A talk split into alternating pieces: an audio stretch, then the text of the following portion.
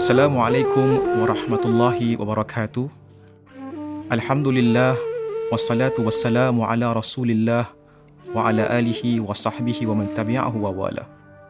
Para pendengar yang dimuliakan Allah Subhanahu wa taala, saya ingin mengundang para pendengar sekalian untuk kita bersama merenung sabda Nabi Muhammad sallallahu alaihi wasallam yang diriwayatkan oleh Al-Imam Bukhari rahimahullah. Dari Ibnu Umar radhiyallahu anhu, Nabi sallallahu alaihi wasallam bersabda, "Wa man kana fi hajati akhihi, kana Allahu fi hajatih." Yang bermaksud, siapa yang senantiasa membantu hajat saudaranya, maka Allah akan senantiasa membantunya dalam hajatnya. Islam adalah agama yang mengajak kepada pelaksanaan kebaikan.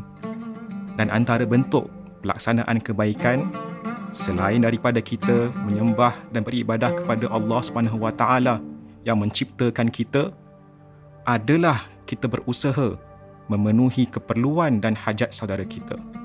Khususnya mereka yang sedang menghadapi kesukaran. Pendengar sekalian, Selama dua tahun ini kita diuji oleh Allah Taala dengan situasi pandemik COVID-19 yang sedikit sebanyak mengubah kehidupan kita. Saya berkeyakinan bahawa kita sedar ada sebahagian besar dari kalangan kita yang menghadapi kesukaran hidup. Ada yang dibuang kerja, ada yang keperluan sehariannya seperti makan dan minum tidak mencukupi ada juga anak-anak yang terhambat pembelajaran online mereka disebabkan tiada peralatan yang sesuai. Dan ada juga yang menghadapi tekanan jiwa. Maka, sebagai seorang Muslim, kita tidak harus berpeluk tubuh menghadapi ujian Allah Taala.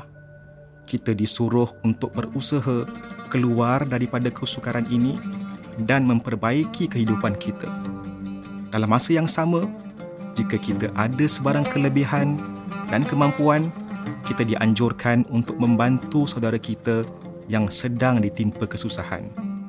Ia boleh dilaksanakan dengan kontribusi zakat kita menyertai usaha kesukarelawanan dianjurkan oleh badan-badan Islam atau kita bantu secara langsung jiran kita, ahli keluarga kita atau sahabat kita yang memerlukan pertolongan.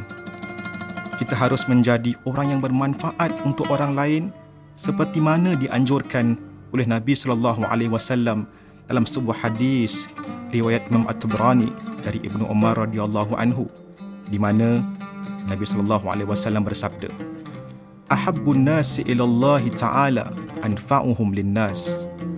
Wa ahabbul a'bali ila Allah Ta'ala sururun tudkhiluhu ala muslim.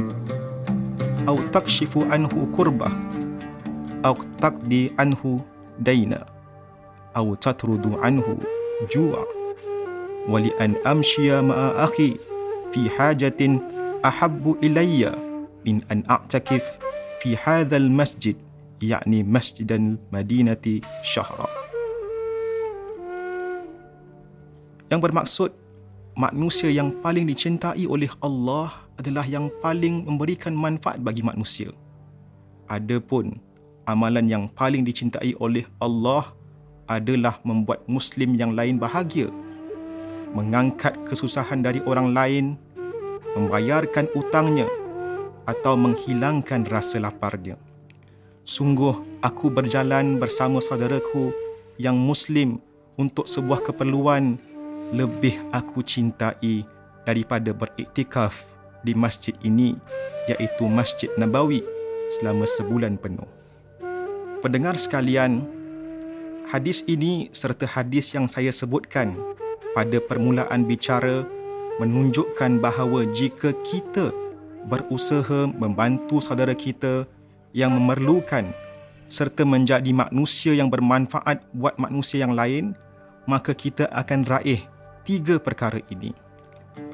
Yang pertama, Allah Taala akan membantu kita ketika kita dalam kesusahan dan Dia yang Maha Kuasa akan mempermudahkan urusan kita. Kedua, kita akan mendapatkan ganjaran kebaikan melebihi kebaikan beriktikaf satu bulan di Masjid Nabawi. Dan yang ketiga, kita akan mendapat cinta dan rida Allah Subhanahu wa taala. Pendengar sekalian, marilah kita meraih peluang yang istimewa dalam bulan Ramadan ini untuk kita berlumba-lumba melaksanakan kebaikan serta kita berkongsi nikmat bersama orang-orang di sekeliling kita. Semoga dengan usaha ini kita digolongkan di kalangan orang-orang yang bertakwa serta diridai dan dicintai oleh Allah taala di dunia dan akhirat. Amin ya rabbal alamin. Sekian selamat berbuka puasa. Wabillahi taufik wal hidayah. Wassalamualaikum warahmatullahi wabarakatuh.